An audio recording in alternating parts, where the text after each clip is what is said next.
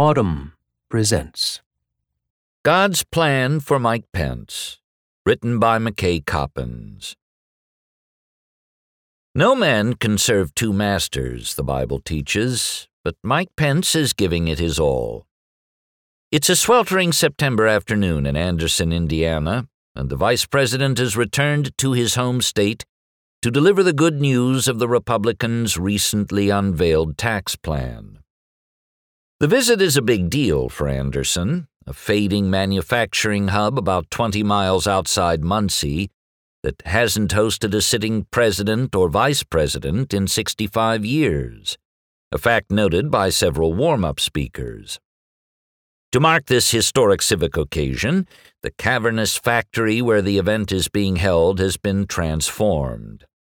Idle machinery has been shoved to the perimeter to make room for risers and cameras, and a gargantuan American flag, which, along with bleachers full of constituents carefully selected for their ethnic diversity and ability to stay awake during speeches about tax policy, will serve as the TV ready backdrop for Pence's remarks.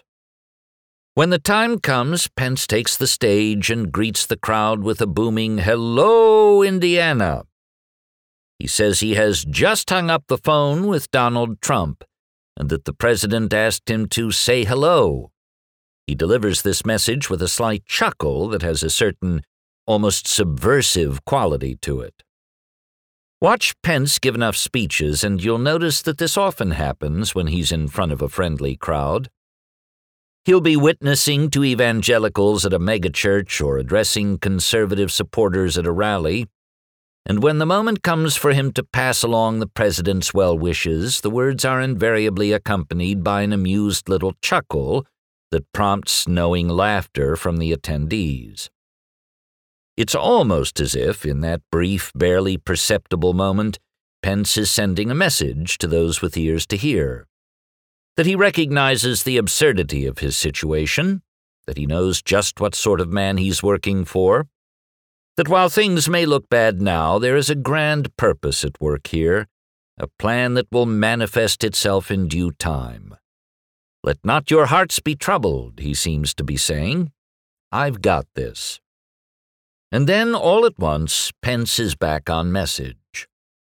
In his folksy Midwestern drawl, he recites Republican aphorisms about job creators and regulatory red tape, and heralds the many supposed triumphs of Trump's young presidency.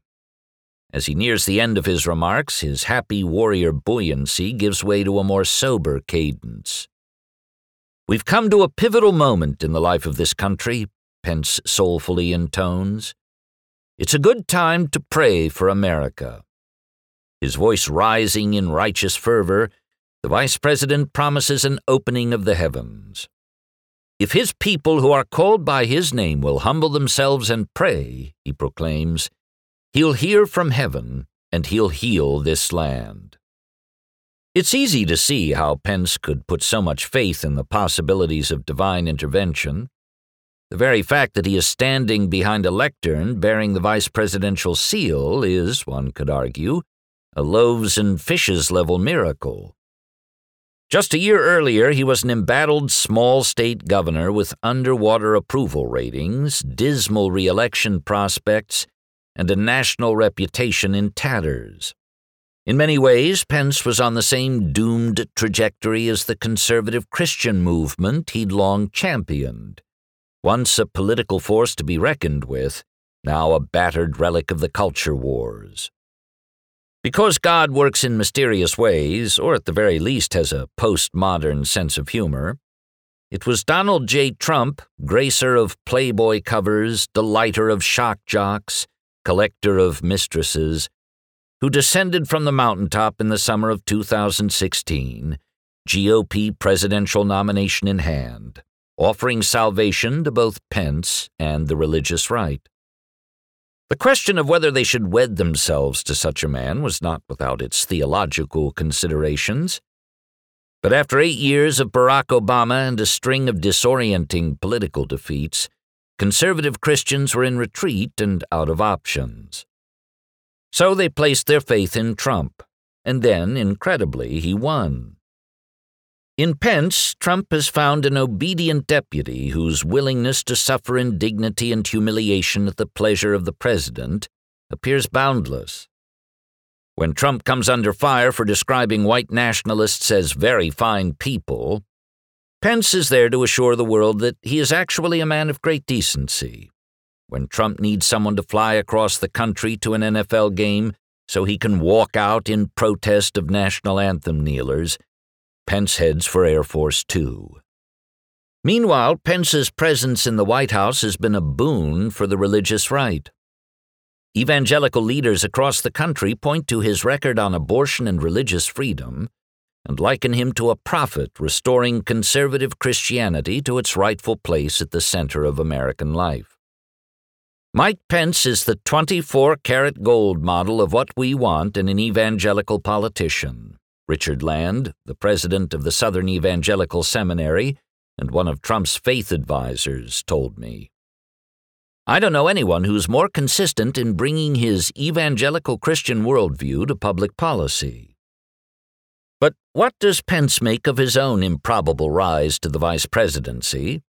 And how does he reconcile his faith with serving a man like Trump? Over the past several months, I've spoken with dozens of people who have known the vice president throughout his life, from college fraternity brothers and longtime friends to trusted advisers and political foes. Pence himself declined my requests for an interview. While many of them expressed surprise and even bewilderment at the heights of power Pence had attained, those who know him best said he sees no mystery in why he's in the White House. If you're Mike Pence and you believe what he believes, you know God had a plan, says Ralph Reed, an evangelical power broker and a friend of the vice president's. Pence has so far showed absolute deference to the president, and as a result, he has become one of the most influential figures in the White House, with a broad portfolio of responsibilities and an unprecedented level of autonomy. But for all his aw shucks modesty, Pence is a man who believes heaven and earth have conspired to place him a heartbeat or an impeachment vote away from the presidency. At some crucial juncture in the not too distant future, that could make him a threat to Trump. Pence's public persona can seem straight out of the Columbus, Indiana of his youth, a quiet suburb of Indianapolis where conformity was a virtue and old fashioned values reigned. His dad ran a chain of convenience stores. His mom was a homemaker who took care of him and his five siblings. The Pences were devout Irish Catholic Democrats, and Mike and his brothers served as altar boys at St. Columba Catholic Church. Young Mike did not initially thrive in this setting. He was useless at football. He later sized up his own abilities as one grade above the blocking sled and he lacked the natural athleticism of his brothers, who were lean and hard and thin. Pence was a fat little kid, he told a local newspaper in 1988, the real pumpkin in the pickle patch. But by the time Pence arrived at Hanover College, a small liberal arts school in southern Indiana, he had slimmed down, discovered a talent for public speaking, and developed something akin to swagger. The yearbooks from his undergraduate days are filled with photos that portray Pence as a kind of campus cliche. The dark haired, square jawed stud strumming an acoustic guitar on the quad as he leads a gaggle of co-eds in a sing along. In one picture, Pence mugs for the camera in a fortune teller costume with a girl draped over his lap. In another, he poses goofily in an unbuttoned shirt that shows off his torso. Pence wasn't a bad student, but he wasn't especially bookish either, managing a B plus average amid a busy campus social life. As a freshman, he joined Phi Gamma Delta and became an enthusiastic participant in the Greek experience. Dan Murphy, a former fraternity brother of Pence's who now teaches history at Hanover, told me that the Phi Gams were an eclectic bunch. You had in that fraternity house everything from the sort of evangelical Christian crowd to some fairly hardcore drug users. Pence was friendly with all of them, and in his sophomore year was elected president of the fraternity. Murphy and Pence lived in neighboring rooms and made a habit of attending Catholic Mass together on Sunday nights. On their walks back home, they often talked about their futures, and it became clear to Murphy that his friend had a much stronger sense of his mission in the world than the average undergrad. Pence agonized over his calling. He talked about entering the priesthood, but ultimately felt drawn instead to politics, a realm where he believed he could harness God's power to do good. It was obvious to his fraternity brothers, Murphy told me, that Pence wanted to be president one day. Pence underwent two conversions in college that would shape the rest of his life. The first came in the spring of 1978, when he road tripped to Kentucky with some evangelical friends for a music festival billed as the Christian Woodstock. After a day of rocking out to Jesus loving prog rock bands and born again Bob Dylan imitators, Pence found himself sitting in a light rain, yearning for a more personal relationship with Christ than was afforded by the ritualized Catholicism of his youth. My heart really finally broke with a deep realization that what had happened on the cross in some infinitesimal way had happened for me, Pence recounted in March 2017. It was there, he said, that he gave his life to Jesus. The other conversion was a partisan one. Pence had entered college a staunch supporter of Jimmy Carter and he viewed the 1980 presidential election as a contest between a good Christian and a vacuous movie star. But President Ronald Reagan won Pence over, instilling in him an appreciation for both movement conservatism and the leadership potential of vacuous entertainers that would serve him well later in life. Murphy told me another story about Pence that has stayed with him during their sophomore year, the Phi Gamma Delta House found itself perpetually on probation.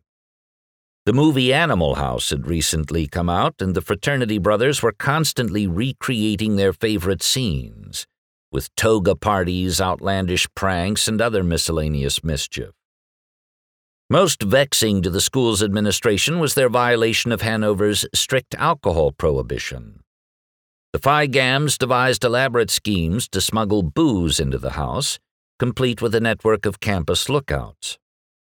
Pence was not a particularly hard partier, but he gamely presided over these efforts, and when things went sideways, he was often called upon to smooth things over with the adults.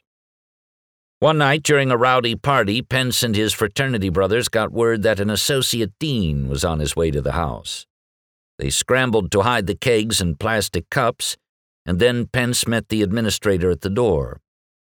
We know you've got a keg, the dean told Pence, according to Murphy.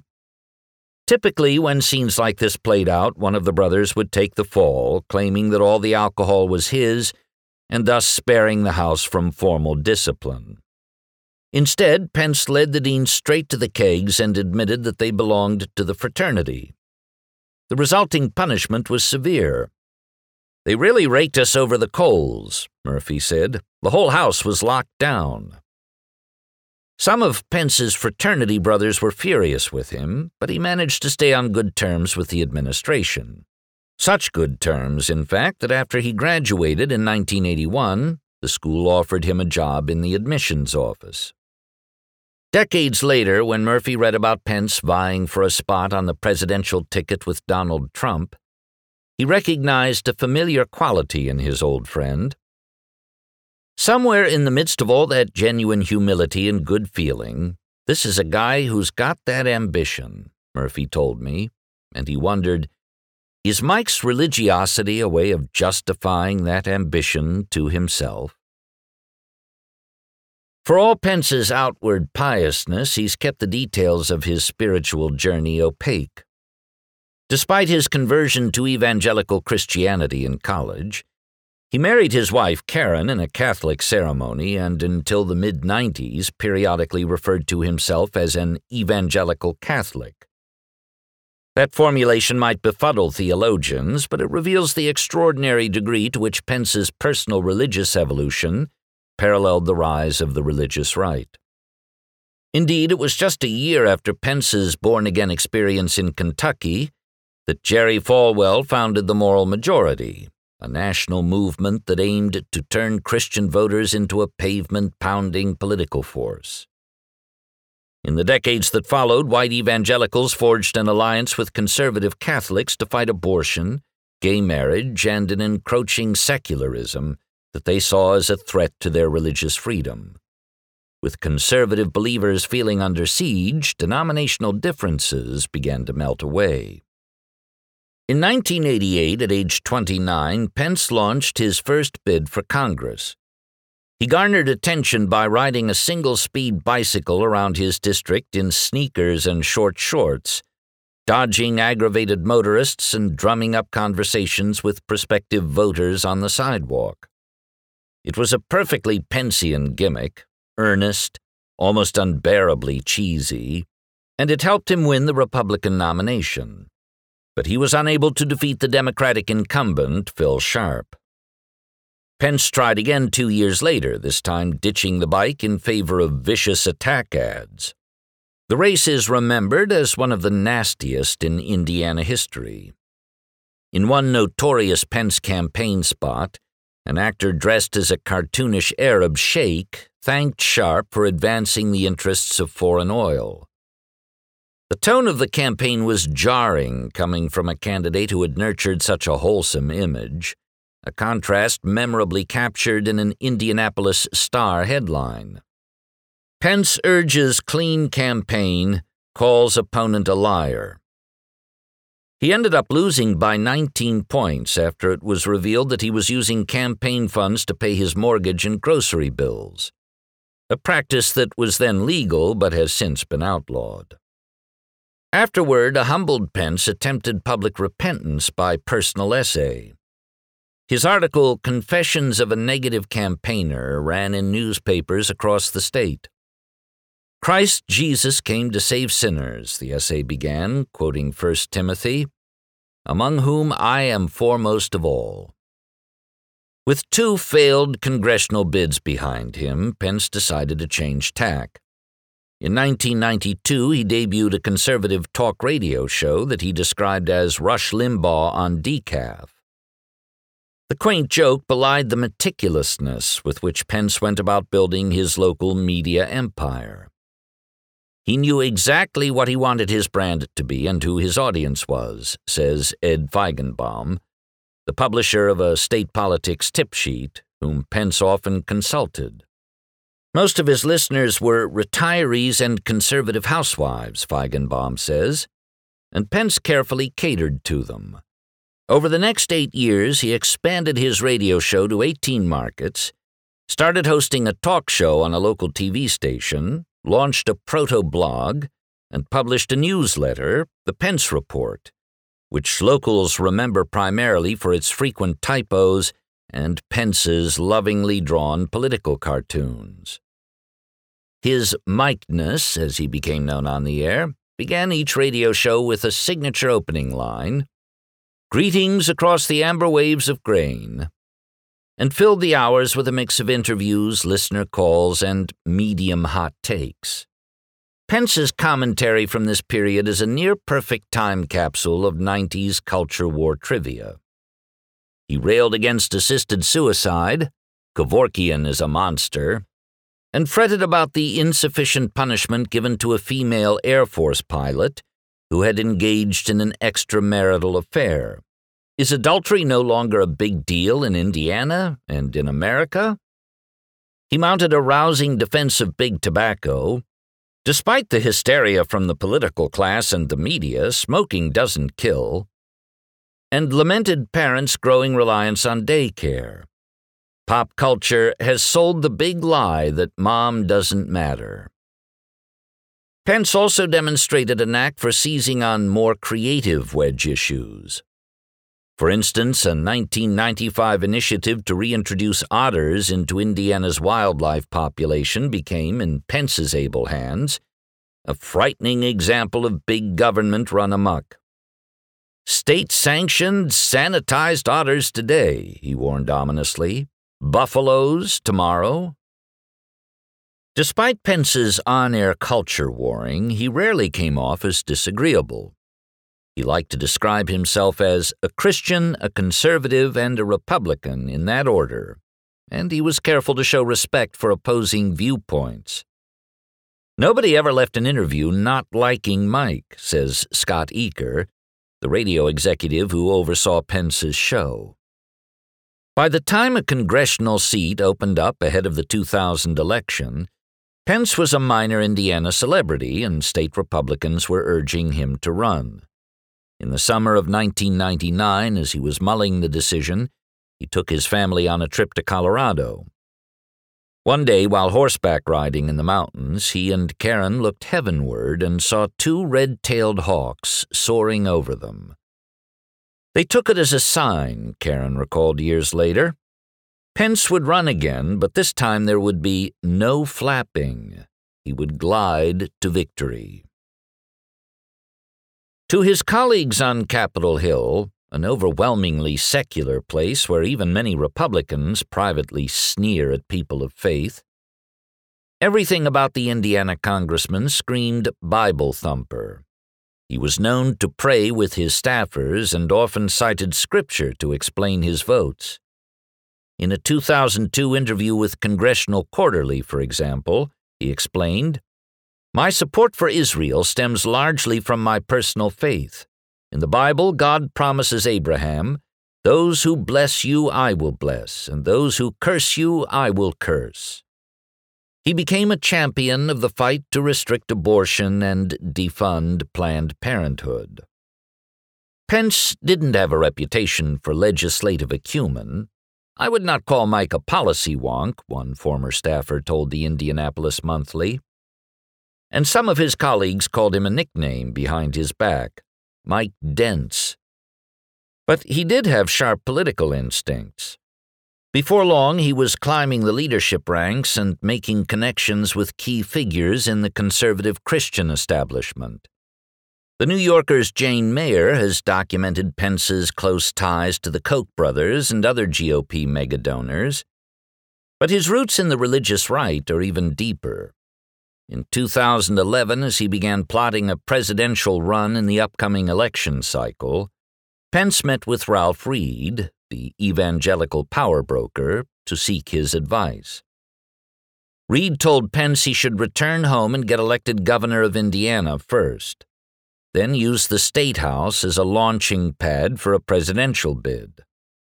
He said a few years in the governor's mansion, combined with his deep support on the Christian right, would make him a top tier candidate in the 2016 primaries. Pence took Reed's advice and in 2012 launched a gubernatorial bid.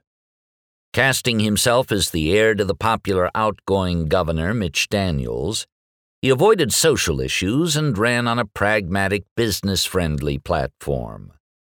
He used Ronald Reagan as a political style guru and told his ad makers that he wanted his campaign commercials to have that Morning in America feel. He meticulously fine tuned early cuts of the ads, asking his consultants to edit this or reframe that or zoom in here instead of there. But he wasn't willing to win at all costs. When the race tightened in the home stretch, Pence faced immense pressure from consultants to go negative. A former advisor recalls heated conference calls in which campaign brass urged him to greenlight an attack ad on his Democratic opponent, John Gregg. Pence refused. He didn't want to be a hypocrite, the former advisor says. Pence won the race anyway and set about cutting taxes and taking on local unions, furnishing a resume that would impress Republican donors and Iowa caucus goers. The governor's stock began to rise in Washington, where he was widely viewed as a contender for the 2016 presidential nomination. Then, in early 2015, Pence stumbled into a culture war debacle that would come to define his governorship. At the urging of conservative Christian leaders in Indiana, the GOP controlled state legislature passed a bill that would have allowed religious business owners to deny services to gay customers in certain circumstances. Pence signed it into law in a closed press ceremony at the State House, surrounded by nuns, monks, and right wing lobbyists. A photo of the signing was released, and all hell broke loose. Corporate leaders threatened to stop adding jobs in Indiana, and national organizations began pulling scheduled conventions from the state. The NCAA, which is headquartered in Indianapolis, put out a statement suggesting that the law might imperil future events. The Indianapolis Star ran a rare front page editorial under an all caps headline Fix This Now. Caught off guard by the controversy, Pence accepted an invitation to appear on This Week with George Stephanopoulos where he intended to make the case that the law wasn't anti gay, but rather pro religious liberty. What took place instead was an excruciating 12 minute interview in which Pence awkwardly danced around the same straightforward question Does this law allow a Christian florist to refuse service for a same sex wedding?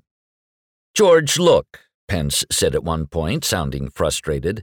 The issue here is, you know, is tolerance a two way street or not? For Pence and the conservative Christian movement he represented, this was more than just a talking point. In recent years, the religious right had been abruptly forced to pivot from offense to defense in the culture wars. Abandoning the family values crusades and talk of remoralizing America and focusing its energies on self preservation. Conservative Christians had lost the battles over school prayer, sex education, and pornography censorship, and the Supreme Court was poised to legalize same sex marriage. Meanwhile, a widespread decline in church going and religious affiliation had contributed to a growing anxiety among conservative believers.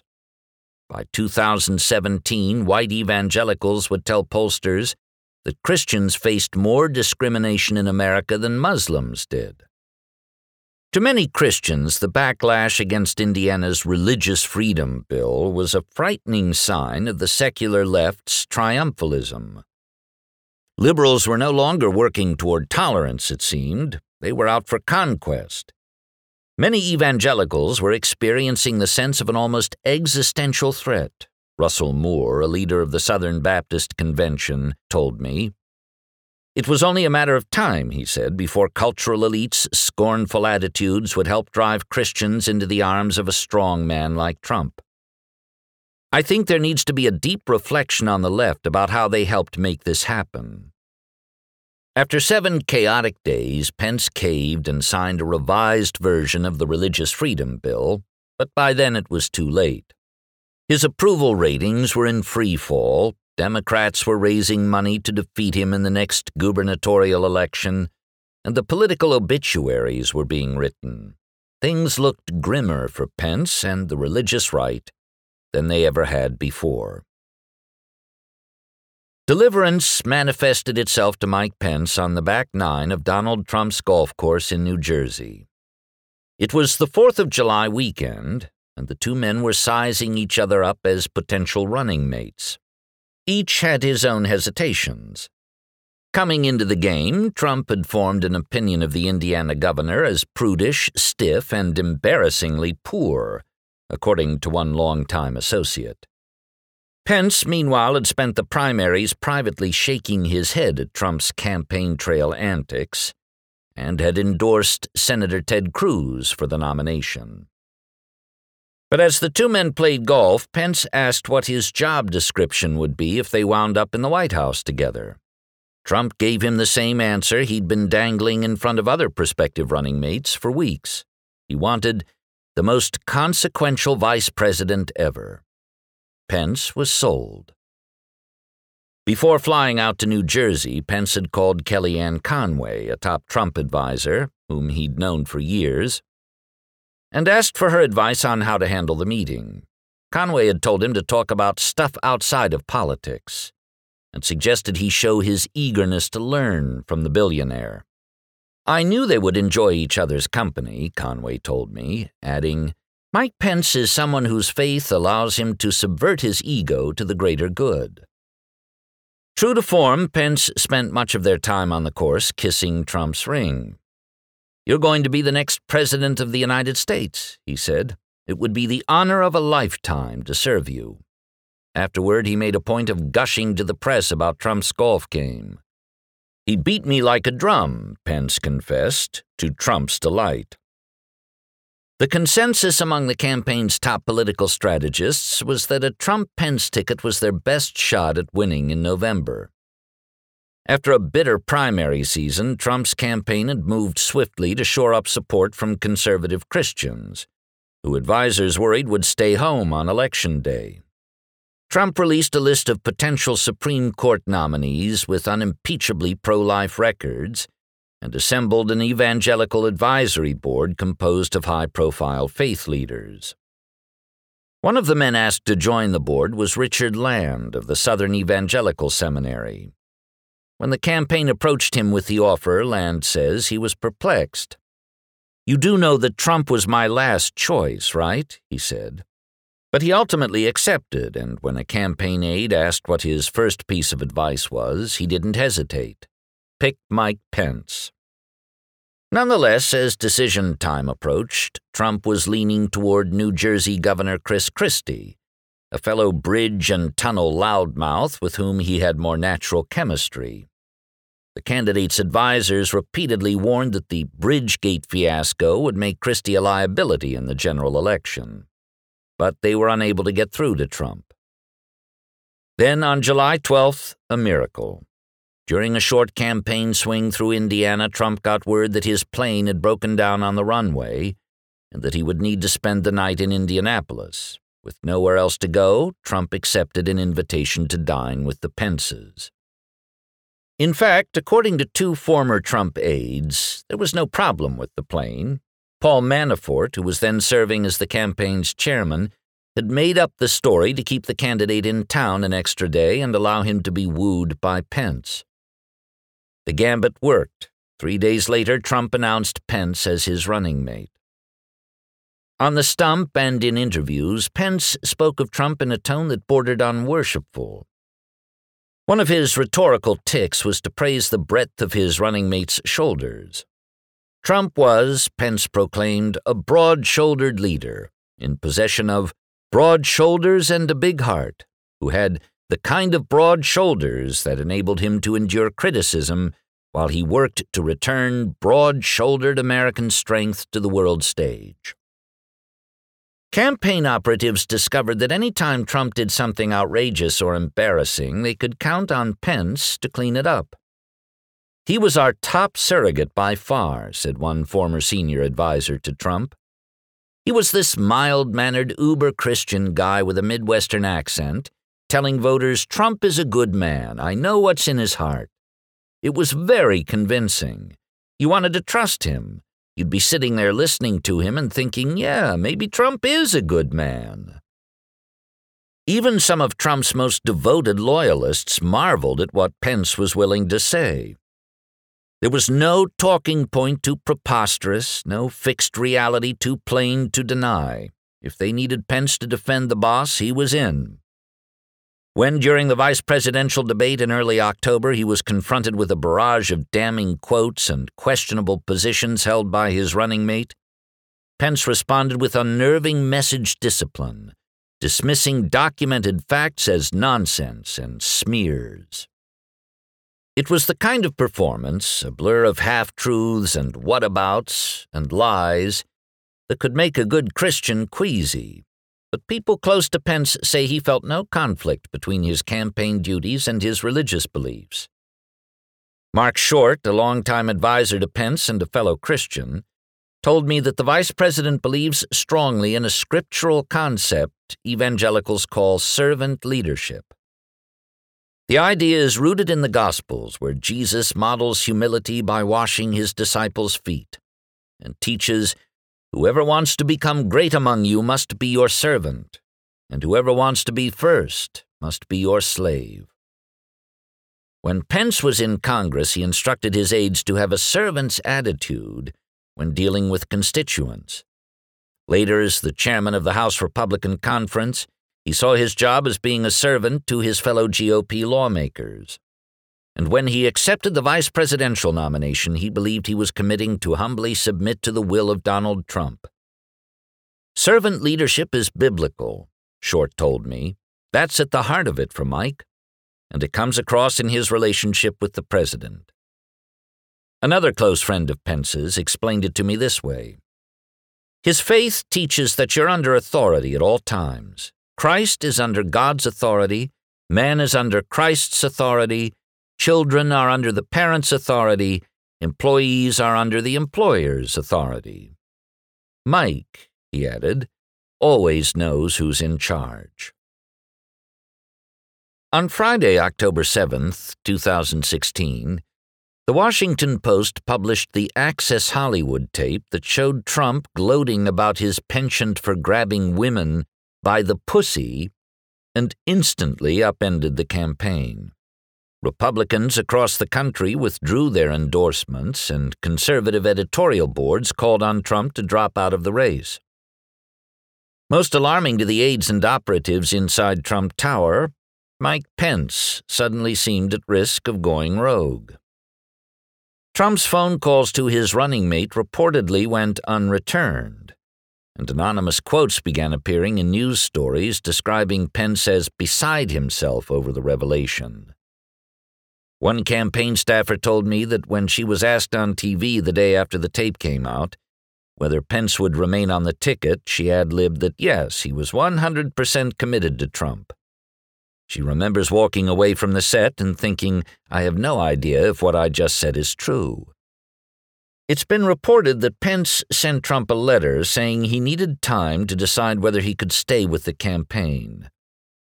But in fact, according to several Republicans familiar with the situation, he wasn't just thinking about dropping out, he was contemplating a coup. Within hours of the Post's bombshell, Pence made it clear to the Republican National Committee that he was ready to take Trump's place as the party's nominee. Such a move just four weeks before Election Day would have been unprecedented, but the situation seemed dire enough to call for radical action. Already, Reince Priebus's office was being flooded with panicked calls from GOP officials and donors urging the RNC chairman to get rid of Trump by whatever means necessary. One Republican senator called on the party to engage emergency protocols to nominate a new candidate. RNC lawyers huddled to explore an obscure legal mechanism by which they might force Trump off the ticket. Meanwhile, a small group of billionaires was trying to put together money for a buyout, even going so far as to ask a Trump associate how much money the candidate would require to walk away from the race. According to someone with knowledge of the talks, they were given an answer of $800 million. It's unclear whether Trump was aware of this discussion or whether the offer was actually made. Republican donors and party leaders began buzzing about making Pence the nominee and drafting Condoleezza Rice as his running mate. Amid the chaos, Trump convened a meeting of his top advisers in his Manhattan penthouse. He went around the room and asked each person for his damage assessment.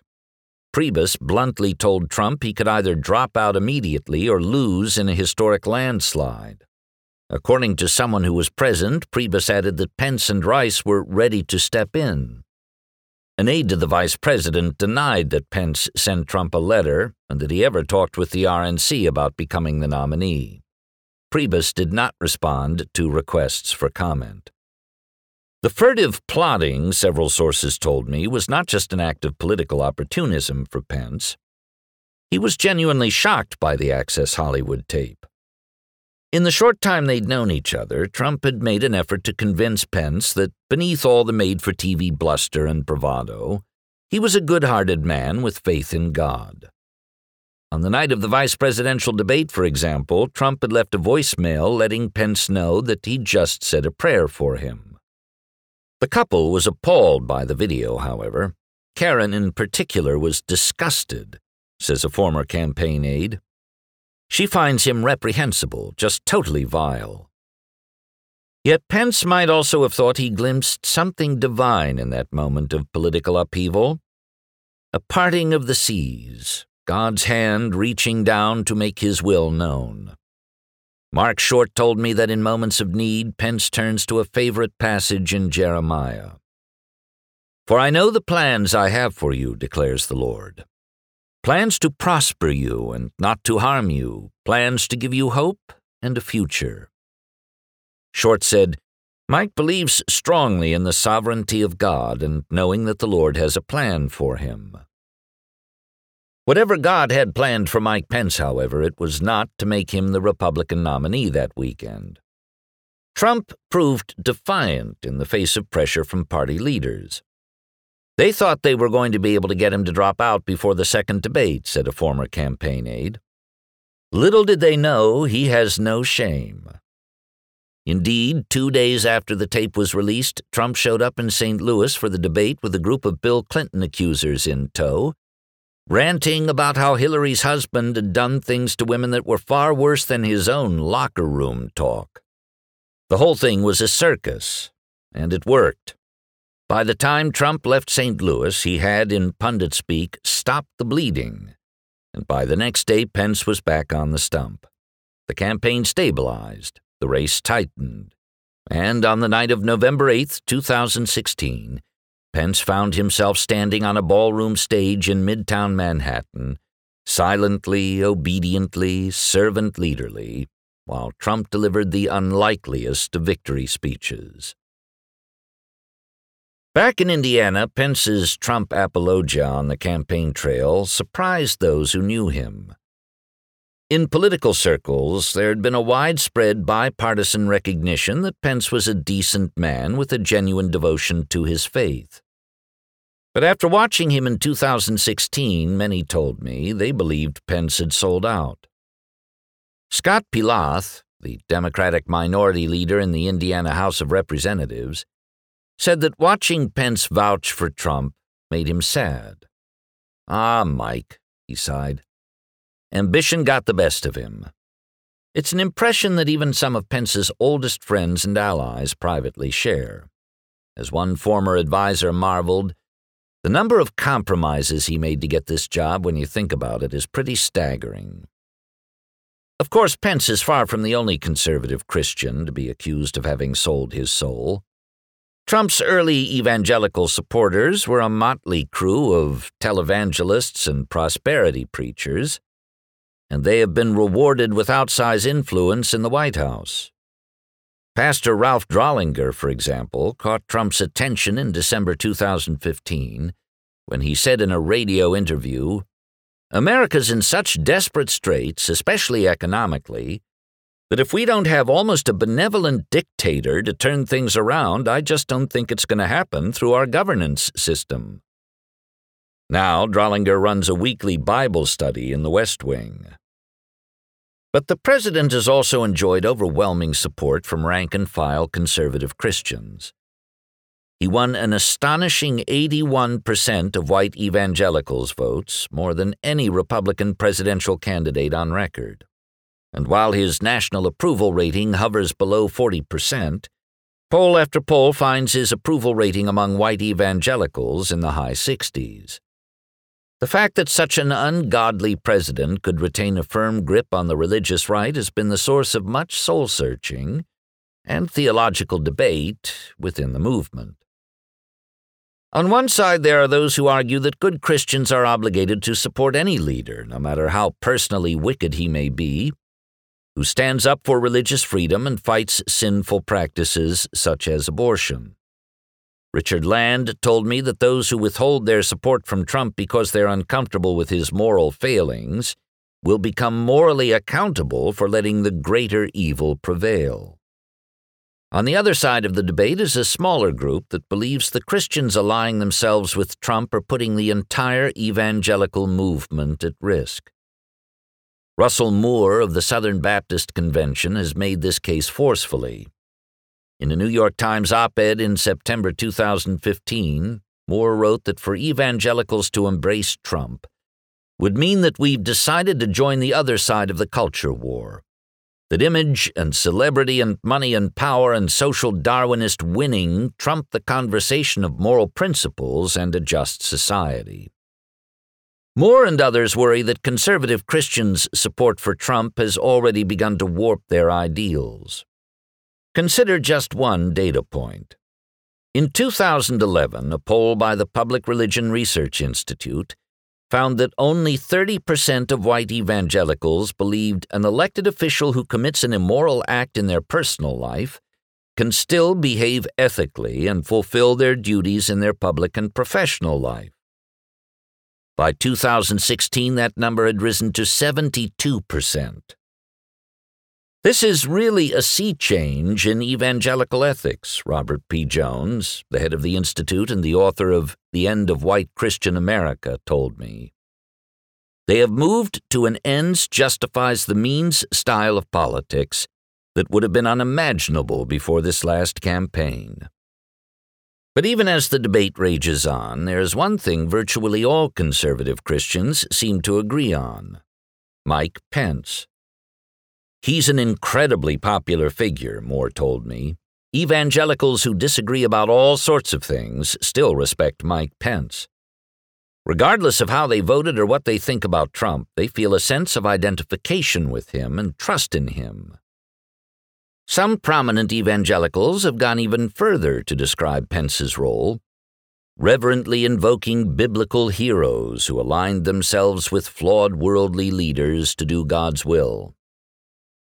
One pastor compared Pence to Mordecai, who ascended to the right hand of a Persian king known for throwing lavish parties and discarding his wife after she refused to appear naked in front of his friends. Pence has also drawn comparisons to Daniel, who served a procession of godless rulers, and to Joseph of Egypt, the valiant servant of God who won the favor of an impetuous Pharaoh known for throwing servants in prison when they offended him. Pastor Mark Burns, a South Carolina televangelist who was among the first to sign on as a faith advisor to Trump, told me Pence's role in the administration is like that of Jesus, who once miraculously calmed a storm that was threatening to sink the boat on which he was traveling with his disciples. Burns, who stressed that he was not equating Pence with the Savior, said Trump is represented in this analogy by one of Jesus' more foul mouthed apostles. Mike Pence is there praying over the White House every day, Burns said. And in this tempestuous political climate, the success of Trump's presidency may depend on those intercessions. It takes somebody who knows when you're headed toward a storm to be there praying for you. The religious right began reaping the rewards of Trump's victory almost immediately when the president elect put Pence in charge of the transition. Given wide latitude on staffing decisions, Pence promptly set about filling the federal government with like minded allies. Of the 15 cabinet secretaries Trump picked at the start of his presidency, eight were evangelicals. It was, gushed Ted Cruz, the most conservative cabinet in decades. Pence also reportedly played a key role in getting Neil Gorsuch nominated to the Supreme Court. Pence understood the price of his influence.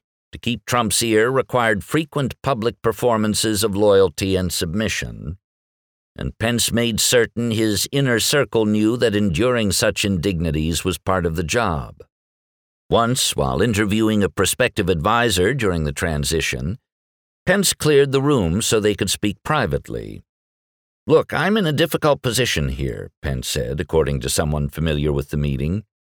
I'm going to have to 100% defend everything the president says. Is that something you're going to be able to do if you're on my staff? An aide to Pence denied this account. Trump does not always reciprocate this respect. Around the White House, he has been known to make fun of Pence for his religiosity.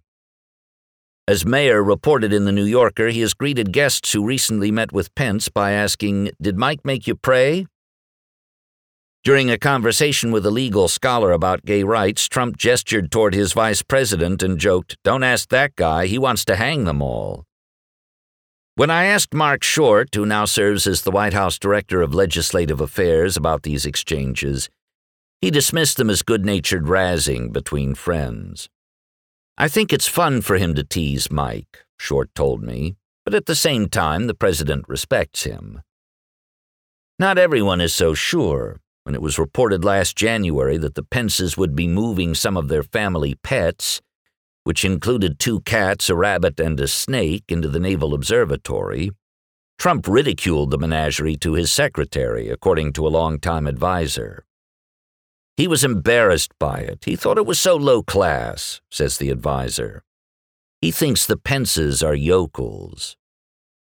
Pence's forbearance hasn't always yielded concrete policy victories for the Christian right, a fact that was highlighted during a skirmish over religious freedom early in the Trump administration. Social conservatives had been lobbying the president to issue a sweeping executive order aimed at carving out protections for religious organizations and individuals opposed to same sex marriage, premarital sex, abortion, and transgender rights. The proposed order was fairly radical, but proponents argued that it would strike a crucial blow against the militant secularists trying to drive the faithful out of the public square. At first, Pence's office reportedly worked to build support for the executive order inside the White House, but the effort was torpedoed when a draft was leaked to The Nation magazine, which warned that signing it would legalize discrimination. There proceeded a noisy backlash from the left and hasty backpedaling by the White House. By the time Trump got around to signing the order several months later, it was dramatically watered down. Conservatives blamed Ivanka Trump and Jared Kushner for gutting the order. But according to one Trump associate with knowledge of the debate, Pence barely put up a fight. The surrender infuriated Steve Bannon, who was then serving as the chief White House strategist. Bannon wanted to fight for it, says the Trump associate, and he was really unimpressed that Pence wouldn't do anything. But perhaps Pence was playing the long game, weighing the risks of taking on Trump's kids and deciding to stand down in the interest of preserving his relationship with the president. Pence, after all, had his future to think about. In an embattled White House, the question of the vice president's ambition for higher office is radioactive. When the New York Times reported last summer that Pence appeared to be laying the groundwork for a 2020 presidential bid, he denied the disgraceful and offensive story with theatrical force. But Pence has shown that his next move is never far from his mind, and he's hardly the only one weighing the possibilities. One senior GOP Senate aide told me that pundits miss the point when they speculate about what kind of scandal it would take for the president to face a serious defection from lawmakers of his own party. It's not a matter of when Republicans are ready to turn on Trump, the aide said. It's about when they decide they're ready for President Pence. What would a Pence presidency look like? To a conservative evangelical, it could mean a glorious return to the Christian values upon which America was founded. To a secular liberal, it might look more like a descent into the dystopia of The Handmaid's Tale. Already, in some quarters on the left, it has become fashionable to fret that Pence's fundamentalist faith and comparative political savvy would make him an even more dangerous president than Trump. He has been branded a theocrat and a Christian supremacist. There is, of course, nothing inherently scary or disqualifying about an elected leader who seeks wisdom in Scripture and solace in prayer. What critics should worry about is not that Pence believes in God, but that he seems so certain God believes in him. What happens when manifest destiny replaces humility, and the line between faith and hubris blurs? What unseemly compromises get made? What means become tolerable in pursuit of an end. On the night of May 3, 2017, members of the President's Evangelical Advisory Board arrived for a private dinner at the White House. They were scheduled to appear the next day in the Rose Garden to cheer Trump on as he signed an executive order most of them considered a disappointment. Instead of creating the far reaching protections for believers that they had been hoping for, Trump's order merely made it easier for pastors to voice political opinions from the pulpit, a conspicuously self serving take on religious freedom. Some social conservatives were already voicing their discontent. Ryan Anderson, a scholar at the Heritage Foundation, called the order woefully inadequate. David French, a writer for National Review, dismissed it as a sop to the gullible. But inside the West Wing, the president's faith advisors were getting the full Trump experience. After dining on shrimp scampi and braised short ribs in the Blue Room, they were treated to a tour of the private residence. Trump led them onto the Truman balcony and waved off Secret Service agents who tried to stop them from taking pictures. The faith leaders pulled out their smartphones and snapped selfies, intoxicated by the VIP treatment. Mr. President, Robert Jeffress, the pastor of the First Baptist Church in Dallas, said at one point, We're going to be your most loyal friends. We're going to be your enthusiastic supporters and we thank God every day that you're the President of the United States. For many of the attendees, though, the most memorable moment came when Pence stood to speak.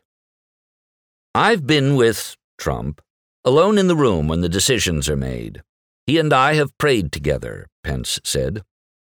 This is somebody who shares our views, shares our values, shares our beliefs. Pence didn't waste time touting his own credentials. With this crowd, he didn't need to. Instead, as always, he lavished praise on the president. If you enjoyed this production, find the best long form articles read aloud in the Audm app, available now for iPhone.